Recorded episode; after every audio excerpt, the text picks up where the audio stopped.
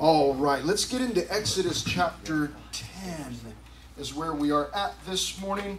Looking at plagues 8 and 9. Um, the plagues are not so much fun to look at, uh, extremely interesting, uh, but seeing people or reading about people suffering is not so much fun. Uh, oftentimes we can. We can go, oh, those Egyptians, man, they were so evil and they needed to suffer. But keep in mind, they are suffering because of the choices of Pharaoh, their leader. So it's not that they all necessarily want to suffer. Of course, none of them want to suffer, but but it's it's this man that's making his choice. Now, obviously, there were many that were behind him. Uh, we saw that last time. Uh, but there are many that are beginning to turn, that are beginning to realize, hey, God is, you know, whatever God this is that that this these shepherds are talking about, Moses and Aaron whatever God this is, this is like the real deal. And, and hearts are beginning to shift, but Her- uh, Pharaoh is holding fast to his pride. We are going to see plagues 8 and 9 here, plagues 8 and 9. Let's look at the first one, plague 8, where we see confronting Pharaoh, verse 1. Now the Lord said to Moses, Go into Pharaoh, for I have hardened his heart and the hearts of his servants uh, we have seen that phrase over and over and over again throughout these chapters. And in the event that you are here for the first time, maybe, or you don't remember, let me just point something out real quickly. I am of the opinion, I believe that when it says, I have hardened his heart and the hearts of his servants, I believe that this is not against Pharaoh's will. I believe that Pharaoh is hardening his own heart. And that when God says, I have hardened his heart and the heart of his servants, that, um, that it's Pharaoh and his servants hardening their hearts toward God. And, uh, uh, and, and, so that in the process it would be like um, uh, it would be like me hardening the heart of my kids who my kids are not little anymore but they're they're they're older now and they still get angry at me sometimes and that's okay um, but but um, they they're choosing at times to be upset with me um, so, so in a sense, I'm hardening their heart, not necessarily by my choice, by their choice. Now, uh, some believe that it's God that's that that they're hardening their hearts, but that God is purposely hardening their hearts, and um, you know that's okay if that's what you believe, and God has every right to do that, doesn't He? If if in fact He wanted to harden someone's heart against their will, well, He's got every right to do that. I guess He created them. Nevertheless, Pharaoh, we read oftentimes, sometimes you'll read, uh, I have hardened their heart, and then sometimes it'll tell us that Pharaoh hardened his heart against God. Nevertheless, Pharaoh's heart is hardening toward God. The, the, the servants of Pharaoh, many of them are hardening their hearts toward God.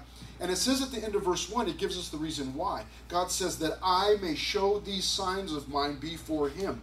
So it's for God's purpose so that he can show, reveal who he is, his, his signs. Verse 2, and he gives us the second part of the purpose, and that you may tell in the hearing of your son and your son's son. Okay? So, Moses, you're going to re, re, uh, uh, relate these things to your son and to your grandson. The mighty things I have done in Egypt, and my signs which I have done among them, that you may know that I am the Lord. So, it's the, one of the main purposes that God is working in this way is so that the report of God can continue from generation to generation. So there's a pattern there that you and I get to take part in, and that is sharing what we know about God with younger generations. That is a it is a a, a, a biblical pattern it's uh, part of discipleship oftentimes. Now, now, can someone younger in age, but more mature in the Lord, dis, uh, uh, disciple someone that's older? Sure, I guess that could happen. But generally speaking, the pattern is that you and I, as we get older, that we share what we know about God with younger generations. That is, it's a biblical pattern. Uh, it's, it's not, and it's not just in the New Testament. That's exactly what God is telling Moses to do here. That's what the patriarchs or these, you know, uh, Moses, but we can keep going back to Jacob and to Abraham and, you know, all the way back. Uh, the, the, the older people were sharing with the younger people, discipling younger people. That's the pattern. And, and we get to take part in that. What an incredible um, uh, opportunity that, that uh, uh, we get to share God's word in that way. So I know that some of you in here, uh, I know that Savannah specifically was uh, is interested in serving with children's ministry. Hannah, some of you know Hannah. I'm talking about the graduates right now. Some of you know Hannah. She's interested in serving with ministry, uh, a children's ministry, and and and so that's that's the pattern. Is let me go find someone younger now to go share that with. Okay, so go into Pharaoh. Um, uh, rather, verse two. Um, uh, and that you may tell in the hearing of your son and your son's son the mighty things I have done in Egypt and my signs which I have done among them, that you may know that I am the Lord. Verse 3 So Moses and Aaron came into Pharaoh and said to him, Thus says the Lord God of the Hebrews, How long will you refuse to humble yourself before me? It's a great question. Quit being so prideful. Humble yourself. Let my people go that they may serve me. I want you to see that God is giving a choice. How long is it going to be? How long will you not humble yourself? You refuse to humble yourself. Let my people go that they may serve me. So God is giving him a choice. Or else, in verse 4, if you refuse to let my people go, behold, tomorrow I will bring locusts into your territory, and they shall cover the face of the earth, so that no one will be able to see the earth. And they shall eat the residue of what is left which remains to you from the hail, and they shall eat every tree which grows up for you out of the field. Now, at first reading, we go locusts, uh, grasshoppers. Really, I mean, I know that they eat plants, but really they're going to do that much damage. Like this is, you know, this is one of the plagues. You know, this is one of the the pestilences. This is this is a way that God is is you know He's going to use locusts. You know, what a strange thing. Um, some of you, I'm sure, have seen grasshoppers eat before.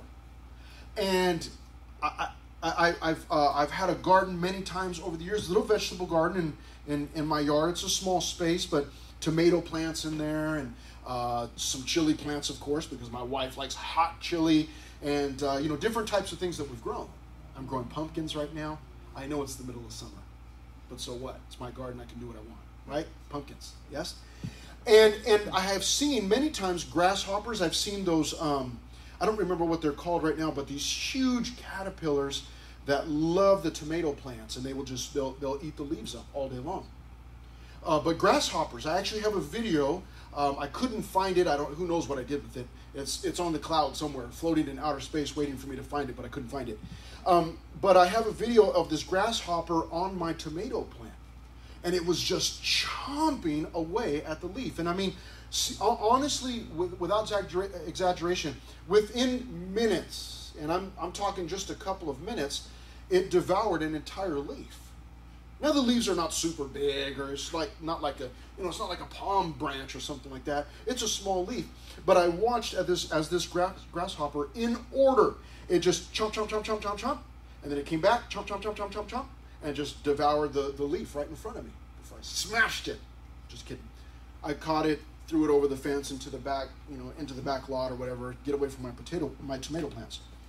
But grasshoppers can devour very quickly. Okay? But still we read about, well, you know, he's going to send these, these locusts, and I don't really understand how this is really going to be a big deal. Um, he says in verse 4 I will bring locusts into your territory, and they shall cover the face of the earth. So we get our first indication as to how many locusts there will be. They're going to cover the face of the earth so that no one will be able to see the earth. Okay, that's a lot of locusts. And they shall eat the residue of what is left, the residue, which remains to you from the hail. So remember, the hail was one of the plagues, and, and God is saying, whatever was left from that hail, which there probably wasn't much,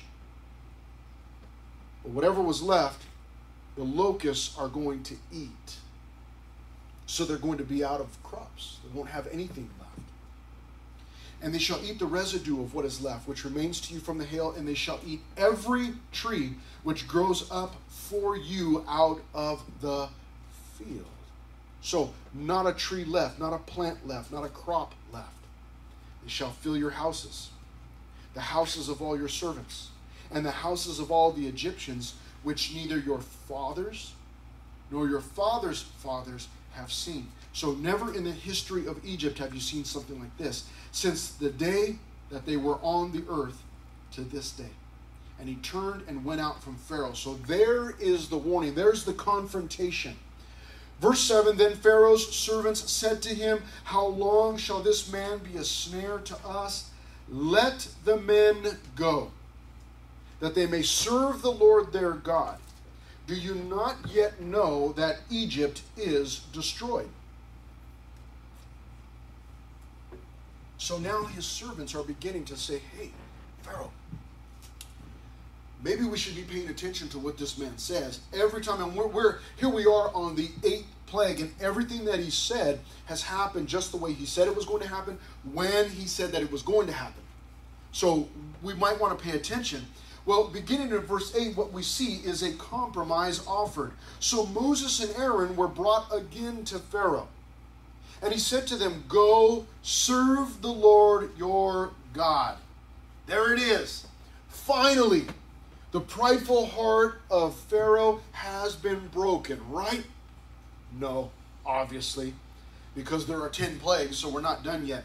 So Moses and Aaron were brought again to Pharaoh, and he said to them, Go serve the Lord your God. And then he asked this question Who are the ones that are going? Who's going? And Moses said, We will go with our young and our old, with our sons and our daughters, with our flocks and our herds, we will go. For we must hold a feast to the Lord. Now remember, just a moment ago, his servants, Pharaoh's servants, had said to him, Listen, we got to let him go. Let the men go. Okay, so keep everybody else here let the men go. That way, the men will come back to their wives and to their kids, to their animals. But now Pharaoh says, okay, who is it that's going? And, and they just said, everyone is going. We will go with our young and our old, with our sons and our daughters, with our flocks and our herds, we will go, for we must hold a feast to the Lord. In other words, we are not leaving one animal behind. We're taking every single person and every single animal with us. No one is staying behind, everyone is going. Now, I, I love this. For those of you that were here at the beginning of Exodus, think back for just a moment. Travel back with me. And remember that Moses was born into a peasant family. And he was placed in a basket and put in the river, in the Nile. And he was found by the daughter of Pharaoh. And, and eventually, uh, uh, uh, Moses became a part of Pharaoh's family. And when he was older, he saw an Egyptian beating a Hebrew. And Moses, knowing that he himself was a Hebrew, he went and attacked that Egyptian, buried him in the sand. He thought to himself, I will, I'll, I'll, I'll save my Hebrew people. I'm, I'm the savior. I, I, I can, you know, I'm gonna, I'm gonna bring about the, the, the revolution. And he went about it in the flesh. He was so prideful and he takes an Egyptian, kills him, and buries him in the sand. Buries him in the sand. So, so you have this man who was born into a peasant family, who became part of Pharaoh's family, but now he is a murderer. Pharaoh finds out and wants to kill Moses, so Moses has to skip town real quick. And as he's out in the wilderness, he ends up meeting a woman there, marrying, and becoming a shepherd. And the next thing we know is that Moses, being a full-grown man, he has uh, he's beginning his family uh, he is now shepherding a flock that does not even belong to him. So he went from a peasant to uh, part of the, the royal family uh, to a murderer on the run, and now he's a, a, a shepherd without his own flock, and uh, he's wandering about in the desert. So he's just gone this like the full man, the full circle, like like he's gone from from the highest height to the lowest low, and now he's wandering around in the wilderness with a flock of animals that are not even that don't even belong to him. And he's just he's just on his own out there. And and and he's gone from being so very prideful to being so desperately unsure of himself that God had to say, "Hey, listen, Moses, I'm sending you to, to, to Egypt to speak to Pharaoh." He goes, "No, I, I can't do that." No, I'm sending you. Well, and he came up with these excuses, one excuse after another, until finally he was out of excuses and God said, "No, you're going, and this is what you're going to do." But Pharaoh had, or rather Moses had had gone uh, uh, from being so very prideful to being so humble, so unsure of himself, so unsure of his own abilities, so unsure of his speaking abilities. He says, No, there's, there's just no way. I, I, I'm, I'm not the man. I, I, I cannot do it. And now what we see is he's so sure once again, but this time not of himself. Moses has learned his lesson. He was prideful, went about it in the flesh, killed an Egyptian, and got chased out of town. Now he understands that his strength is in God, not in himself. And whatever God says, that's what he stands on. And in verse 9, there's no compromise here in verse 9. We will go with our young, our old, our sons, our daughters, our flocks, and our herds. Everyone is going. Everyone. Then he said to them in verse 10, here's, here's the reply of, of uh, Pharaoh The Lord had better be with you when I let you and your little ones go. Beware, for evil is ahead of you. Verse 11, not so. It's not going to happen. Go now. You who are men, and serve the Lord, for that is what you desired. And they were driven out from Pharaoh's presence. What just happened is that Pharaoh offered a compromise to Moses. You're not taking everybody, and you're not taking the animals. What you can do is the men can go, and that's it. That's all that's going. Now get out of my face, he said. So you see, the world is always wanting to offer us a compromise. We're seeing that in a huge way right now. I mean, it's coming to life right before our eyes. So many churches that are being offered a compromise by the world. Listen, we will shut you down. And when the church stands up and says, No, we won't be shut down, we're going to continue to meet, we're going to continue to worship, we're going to continue to study, then the world will begin to offer compromises. The world always wants to offer you and I a compromise. Listen, listen, listen. If you're if you're going to serve God, that's okay. Okay, fine, fine. You're going to serve God, that's all right. But just don't go crazy. Don't go to Sundays and Wednesdays. Just, just choose one. Or listen, if you're going to serve God, that's fine, but listen, just go to service. Don't get involved in serving. There's always a compromise offered. Or listen, listen, you can serve the Lord, but listen, you can also do this other thing on the side. I mean, really, does the Bible say anything bad about smoking, anyways? I mean, there's nothing really in there, right? And there's always this compromise that's offered. Well, you know, the Bible says, you know, don't get drunk. Doesn't say you can't drink.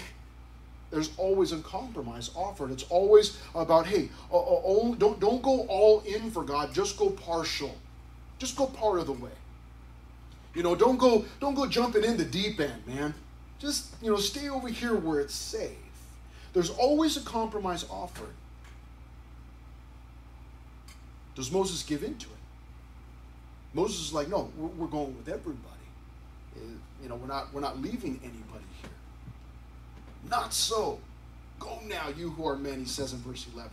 Get out of here. And they were driven out from Pharaoh's presence. So in verse 12, what happens?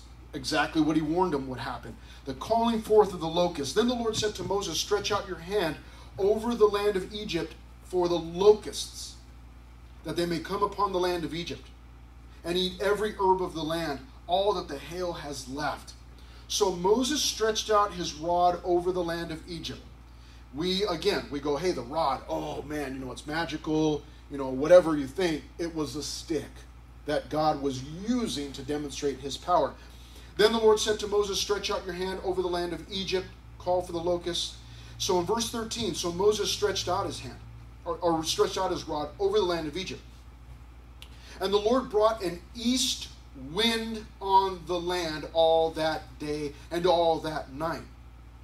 When it was morning, the east wind brought the locusts. So notice what God is doing. He's not just bringing locusts, but He's in control not only of these insects, but He's also in control of the elements, of the wind, of the atmosphere.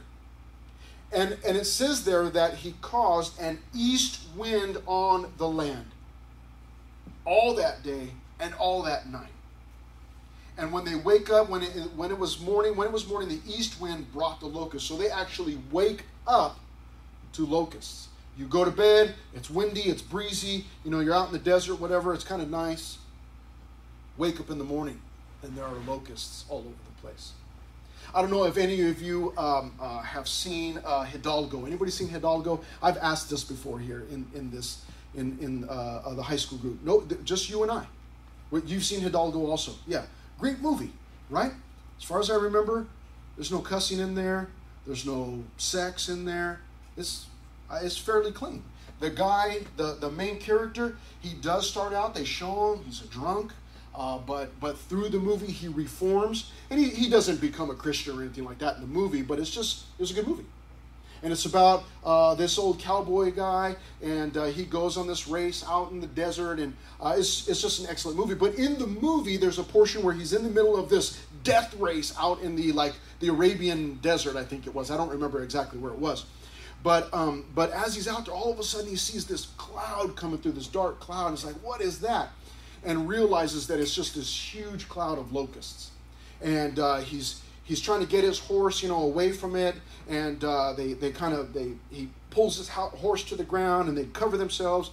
And as it after it passes, uh, they get up and they they get up and there's just locusts, dead locusts all over the ground, and they actually begin to eat the, the grasshoppers. Um, but it, th- that's that, that must have been what what it looked like. It's like you wake up and there's just locusts covering the earth. And they're eating everything. Verse 14. And the locusts went up over all the land of Egypt and rested on all the territory of Egypt. They were very severe. Previously, there had been no such locusts as they, nor shall there be such after them. In other words, what God did was unique, could not be copied. He did it once, that was it. Verse 15 For they covered the face of the whole earth, so that the land was darkened. And they ate every herb of the land and all the fruit of the trees which the hail had left. So there remained nothing green on the trees or on the plants of the field throughout all the land of Egypt. So God, using the locusts, stripped, completely stripped their land. Completely stripped their land. Now, again, lest you and I think, well, God is so mean and why would he do such a thing? Which plague are we on? Oh, the eighth. The eighth. The eighth plague. That means there have been seven leading up to this, and Pharaoh still has not given in. Eight times. Eight times God has sent a plague. And Pharaoh won't bend his knee, won't bend his will. So you and I can never say, well, God is impatient or he's mean no, he's given up to this point, he's given them eight opportunities to turn, but they wouldn't. Set or Seth is the name of the God. Remember that at each time, as God is sending a plague, there is it, it, it is an assault on one of the Egyptian gods. Sometimes there's the possibility of it being an assault on several of the Egyptian gods, who, by the way, were false gods. But Set, S E T, or Seth, S E T H, was thought to be the protector of crops, god of deserts, thunderstorms, but also chaos. And so, as God shows his power, it's not just showing his power over locusts, over the elements, but it's God showing his power that he is stronger than their own God, who was thought to be the protector of these things of the crops, of the deserts, of the thunderstorms, the elements, God says, No, listen, I'm in charge. Remember that Pharaoh had asked the question, Who is the Lord? So God has set out eight times to show him, I'm the Lord. This is who the Lord is. And here he does it once again. In verse 16, we see him calling off the locusts. Then Pharaoh called for Moses and Aaron in haste and said, I have sinned against the Lord your God and against you. Sounds like a great start, right? Look what he says. I have sinned against the Lord your God and against you. Now, therefore, please forgive my sin only this once, and entreat the Lord your God that he may take away from me this death only. So he went out from Pharaoh and entreated the Lord. And the Lord turned a very strong west wind which took the locusts away and blew them into the Red Sea. There remained not one locust in all the territory of Egypt. Everything's good, right? Verse 20. But the Lord hardened Pharaoh's heart, and he did not let the children of Israel go. Now, I want you to take note before we move into the, sec, the, the next plague, plague 9, and finish this thing off. I want you to listen to what, what uh, uh, Pharaoh says. Pharaoh says in verse 16, I have sinned against the Lord your God and against you. Verse 17, now therefore, please forgive my sin only this once, and entreat the Lord that he may take away from me this death only. The language, the lingo was there. I mean, Pharaoh was talking a big game. He was he had the right language. He had the right words. Pharaoh, we might say, spoke, he understood and spoke Christianese very, very well he has he's learned these vocabulary words from, from Moses and from Aaron about forgiveness and uh, sin and uh, entreating the Lord. Take away from me this death only. You and I must be careful that oftentimes when the world is seeking to compromise, to, to, to lay a compromise before us, to, to get us to compromise our faith, oftentimes they're going to know the right words to say, the right lingo. I can't tell you how many times I've had salesmen come to the house to want to sell me windows or sell me this or sell me that, whatever it might be. And it always the question always comes around to what is so what do you do for a living? Why do they ask that? Because they want to know how much money I have. How much money do you make? They don't ask that though. They don't just say, "Hey, how much money do you make?" They'll say, "So what do you do for a living?" I'll tell them, "Well, I work at a church, I'm, I'm an assistant pastor. I can't tell you how many times I've heard him say, Oh, praise the Lord. It's like, really?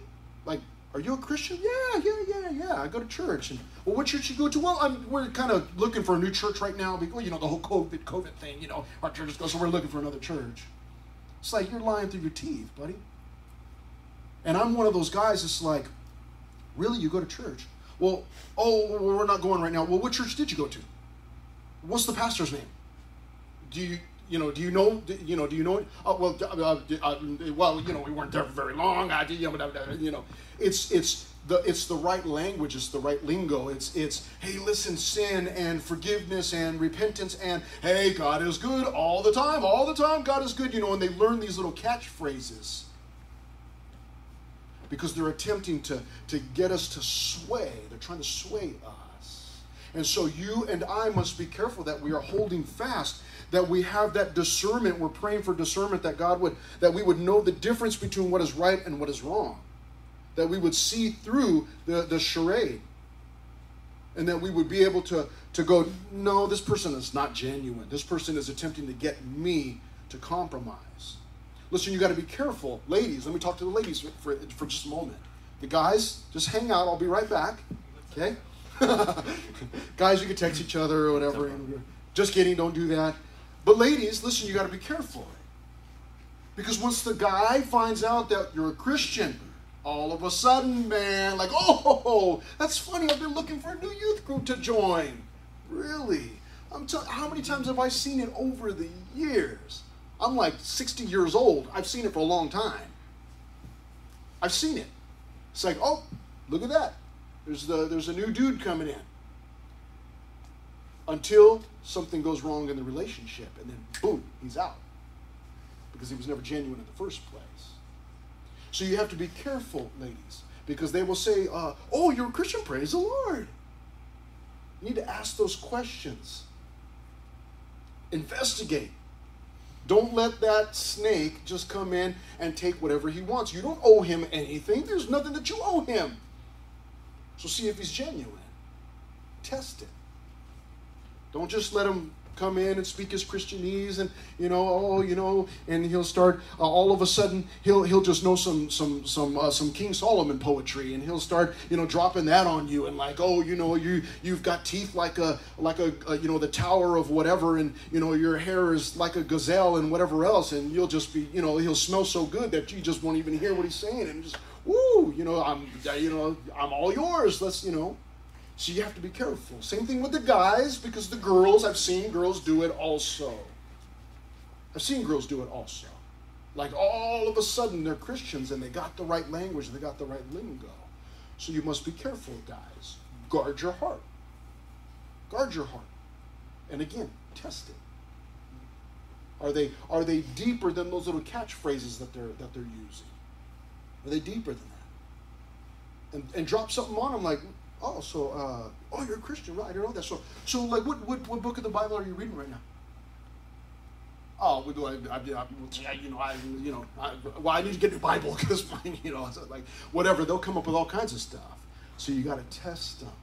Again, guys, don't just toss your heart out there because she's got you know long hair and she smells good also, or you know because boy, look at the short shorts that she wears or whatever. You know, whatever she may be doing to put herself on display. Be careful. Guard your heart. He speaks all the right language but it's fake. Pharaoh's a phony. Because in verse 20, after speaking about, listen, I've sinned against the Lord, against you, please forgive me my sin and treat the Lord. Then in verse 20, he did not let the children of Israel go. It was a fake. Let's let's move quickly through here. We got to get you guys out of here through plague number nine. Plague number nine. And you're like, mm, you know, we got to move through. You got to move through, Chris. Shut up. Here we go. Plague number nine, darkness. The first thing that we're going to see is no warning. Verse 21. Then the Lord said to Moses, Stretch out your hand toward heaven, that there may be darkness over the land of Egypt, darkness which may even be felt. I cannot lie. I have no idea what he's talking about. I've never I've never experienced a darkness that you can feel. Okay? But let's look at it. Verse 22. So Moses stretched out his hand toward heaven. And there was thick darkness in all the land of Egypt three days. Now look at this. This is how bad it was in verse 23. They did not see one another, nor did anyone rise from his place for three days. But all the children of Israel had light in their dwellings. As God hands out this next plague of darkness, it is a darkness that can be felt. I do not understand that. I don't have an example of that. I've been in dark places where you can't see anything and it's so dark that your eyes don't adjust. You know, they're trying to adjust. Some of you have probably been in similar situations. And it's just, I, I, I and, and that's for moments at a time. And my eyes just straining to make something out and, and you know, nothing's, nothing's happening. Here, this is a darkness that was just, they were not able to see themselves, but also at the end of verse 21, the darkness was heavy. We're told um, uh, also in verse 22 that it was thick darkness. So it was a darkness that had some sort of consistency to it. I do not understand that. But this is something that God obviously supernaturally has produced. All the children of Israel had a light in their dwellings. Again, Ra, R A, Ra, the sun god, who was thought to be in charge and, and uh, um, uh, controlled the sun. God is showing, listen, Ra's got no power over the sun. God is showing, I've got power over the sun. I created it, it's mine, I do with it as I please. No warning there this time. And the next thing that we see in verse 24 is no compromise. Then Pharaoh called to Moses and said, Go serve the Lord. Only let your flocks and your herds be kept back. Let your little ones also go with you. So notice, again, go partially. He's offering this compromise once again, but in a sense, there's no compromise from the heart of Pharaoh. Like, no, I'm not letting you all go. I'm not going along with what you want to go with. But he does offer this compromise. Let your flocks and your herds be kept back. Let your little ones go with you. So all the people can go, but leave your animals. See, because they wouldn't survive long without animals, and they would need to come back to get their animals. So Pharaoh was using that as security. And in verse 25, but Moses said, You must also give us sacrifices and burnt offerings that we may sacrifice to the Lord our God. Our livestock also shall go with us, not a hoof shall be left behind, for we must take some of them to serve the Lord our God. And even we do not know with what we must serve the Lord until we arrive there. We've got to take our animals because we don't know what God is going to require from us as we as we offer these sacrifices. They would butcher and, and offer animals to God. And Pharaoh said, No. You can go, but you can't take your elements of worship. Sound familiar? Well, you guys can meet, just no singing. And a lot of churches have bowed to that. And then there are some troublemakers who have said, no, we're going to get together and we're going to sing. And in fact, we're going to get together and we're going to sing even louder so that certain people in certain offices around the state can hear us. Mm-hmm. And there's no compromise. We're not, no, we're not doing that. You can go, but don't go all the way. We want to be sold out for God. There's nothing left. I'm not holding anything back. So that the young man comes along to you young ladies, like, hey, baby, what's up, and this and that. Hey, listen, man, I got nothing for you. I gave it all to God. If you want some of it, you can go talk to Him. I'm His. Same thing with the guys. Sorry. Sorry, I got, I got nothing left for you. Uh, it all belongs to God. No compromise. No, no, no partial he would not let the people go in verse 27. Then Pharaoh said to him, Get away from me. Take heed to yourself and see my face no more, for in the day you see my face, you shall die. And Moses said to him, You have spoken well. It's like this is the first good thing you said. I will never see your face again. In verse 29. What? Plagues aren't even over yet. We're only on nine. What does he mean he's never going to see his face again? We'll see how that turns out. We have seen God put his, his uh, power on display in the lives of two different people. In the life of Pharaoh, he has put his power on display in the life of Pharaoh. But it has been a negative experience. Pharaoh has not been receptive to any of it. And yet God has glorified himself even in and through the life of Pharaoh with his hard heart, with his, with his unhindered pride. And God can do that. Even through the hardness of someone's heart, he may still work.